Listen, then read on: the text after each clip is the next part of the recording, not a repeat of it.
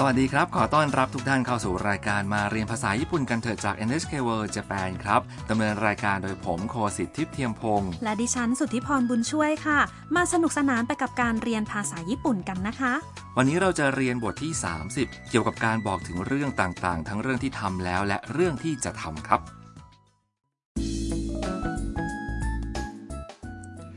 ทำตัวเอกในบทสนทนาเป็นนักศึกษาต่างชาติมาจากเวียดนามค่ะ ทำมาที่คาเฟ่กับหมี่ย่า ช่างภาพจากจีน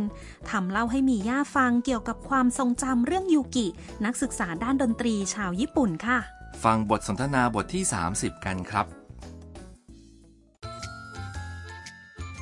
メロンパフェでございます。美味しそうタム、ユウキさんとどこで会ったのベトナムです。小学校でボランティアをしました。一緒に歌ったり踊ったりしました。そうだったの。はい。ユウキさんに会いたいです。 มาดูความหมายกันไปทีละช่วงครับ พนักงานเสิร์ฟนำพาเฟ่มาให้ และพูดว่า メロンパフェでございます。 พาเฟ่เมลอนค่ะ ทำร้องว่า 美味しそう น่าอร่อย ขณะที่กำลังอร็ดอร่อยกับพาเฟ่หมี่ย่าก็ถามว่า タム、ユウキさんとどこで会ったの ทำ พบกับคุณยูกิที่ไหนเหรอ ทำตอบว่า ベトナムです。 เวียดนามค่ะ 小学校でボランティアをしました เป็นอาสาสมัครที่โรงเรียนประถมค่ะ 一緒に歌ったり踊ったりしました ร้องเพลงด้วยกันบ้าง เต้นด้วยกันบ้างค่ะ หลังจากที่หมี่ย่าฟังแล้วก็พูดว่า そうだったのは อย่างนั้นเองหรือ ทำพูดต่อไปว่า いユウキさんに会いたいです ค่ะ อยากพบคุณยูกิค่ะ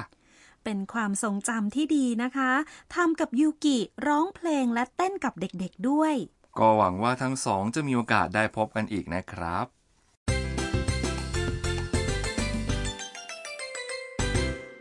สำนวนหลักของวันนี้คือ ร้องเพลงด้วยกันบ้าง เต้นด้วยกันบ้าง 一緒に歌ったり踊ったりしました เมื่อเรียนรู้รูปประโยคนี้ไว้ก็จะพูดถึงการทำสิ่งต่างๆ ได้หลายอย่างทั้งที่ทำแล้ว และจะทำนะครับ มาดูความหมายกันครับคำว่า 一緒に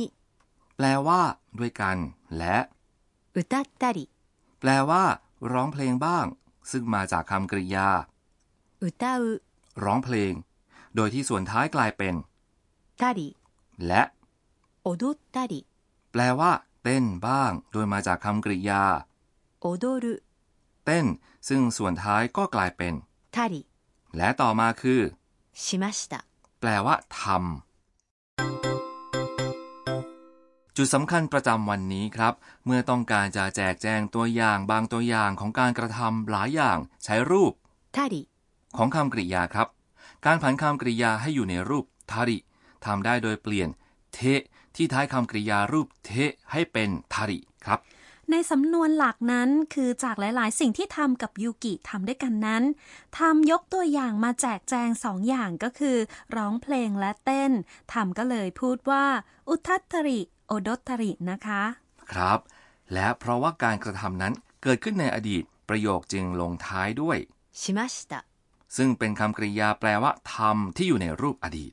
มาลองกันค่ะ ฟังแล้วพูดตามอย่างเสียงดังฟังชัดกันเลยค่ะ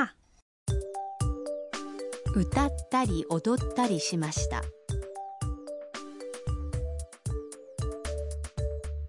一緒に歌ったり踊ったりしました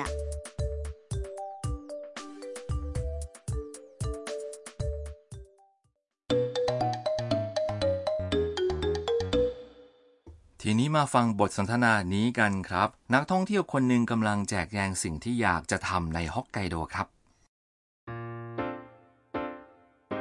北海道で何をしますかハイキングをしたり温泉に入ったりしたいです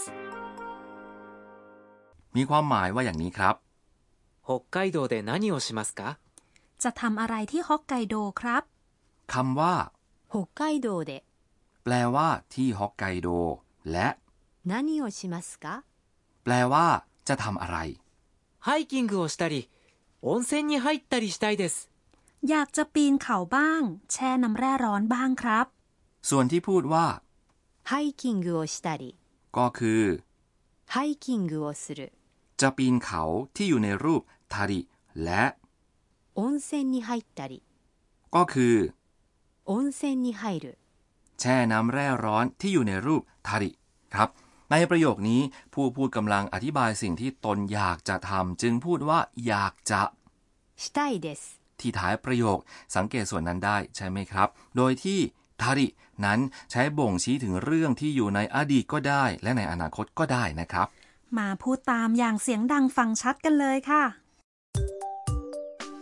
ハイキングをしたり温泉に入ったりしたいです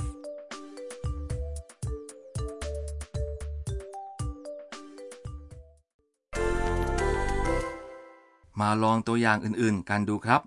สมมุติว่าเดินทางไปเที่ยวโอกินาวาแล้วก็มีคนมาถามเราว่าทำอะไรมา จะตอบเป็นภาษาญี่ปุ่นยังไงว่า ไปซื้อของบ้างว่ายน้ำที่ทะเลบ้างคำว่าซื้อของพูดว่า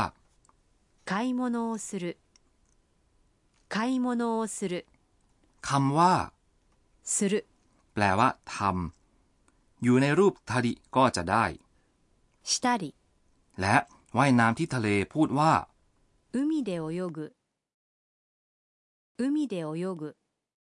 คำว่าว่ายน้ำในรูปทาริพูดว่า 泳いだり泳いだり เชิญครับ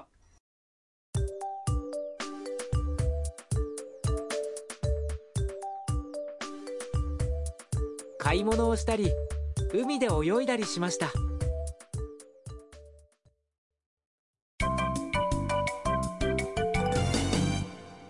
มาถึงสำนวนเสริมประจำวันครับ คราวนี้มาจากคำพูดของทำตอนที่เห็นพาเฟ่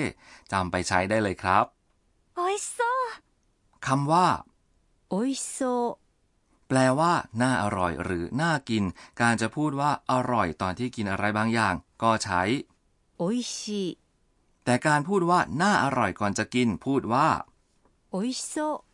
ถึงตาคุณผู้ฟังแล้วค่ะ うおいしそう ทีนี้มาฟังบทสนทนากันอีกครั้งครับ メロンパフェでございますおいしそうダムユウキさんとどこで会ったのベトナムです小学校でボランティアをしました一緒に歌ったり踊ったりしましたそうだったのはいユウキさんに会いたいです食いしん坊カイトにお任せ ได้เวลาของช่วงไคโตะชวนชิมแล้วค่ะ ในบทสนทนาของบทนี้ทำกับหมี่ย่า กินพาเฟ่เมลอน ดังนั้นเรื่องที่จะชวนชิมกันในวันนี้จะเกี่ยวกับขนมของญี่ปุ่นค่ะ ในญี่ปุ่นนี่มีขนมสารพัดเลยนะคะ ทั้งขนมแบบดั้งเดิมของญี่ปุ่นและของตะวันตกด้วย ใช่แล้วครับ แต่ขนมหลายชนิดที่รู้จักกันในฐานะขนมตะวันตกนั้นนะครับ พัฒนาดัดแปลงรูปแบบขึ้นหลากหลายในญี่ปุ่นนี่แหละครับ เช่นช็อตเค้กก็อาจจะมีสตรอเบอรี่ช็อตเค้กซึ่งใช้เค้กสปอนจ์ฟูๆกับครีมแล้วก็สตรอเบอรี่นะครับ ขนมญี่ปุ่นที่เป็นที่ชื่นชอบมาเนิ่นนานอยู่แล้วก็อย่างเช่น แป้งปั้นโมจิข้าวเกรียบซาลาเปา บางชนิดก็ทำให้เข้ากับฤดูกาลเช่น น้ำแข็งใสในฤดูร้อน ถั่วแดงต้มน้ำตาลในฤดูหนาวครับ แล้วก็ยังมีประเภทผสมผสานแนวตะวันออกกับตะวันตก เช่น เค้กรสชาเขียวด้วยนะคะ ครับ ขนมของญี่ปุ่นขึ้นชื่อเรื่องรูปลักษณ์ที่มีเสน่ห์อย่างในฤดูใบไม้ผลิดอกซากุระก็จะเป็นองค์ประกอบไปทั่วเลย ในฤดูร้อนก็ทำให้ออกมาดูเหมือนท้องฟ้าเกลื่อนดาวกับสายน้ำใสในฤดูร้อนครับ ก็หวังว่าทุกท่านจะมีโอกาสได้เพลิดเพลินทั้งรูปลักษณ์และรสชาติของขนมญี่ปุ่นนะคะ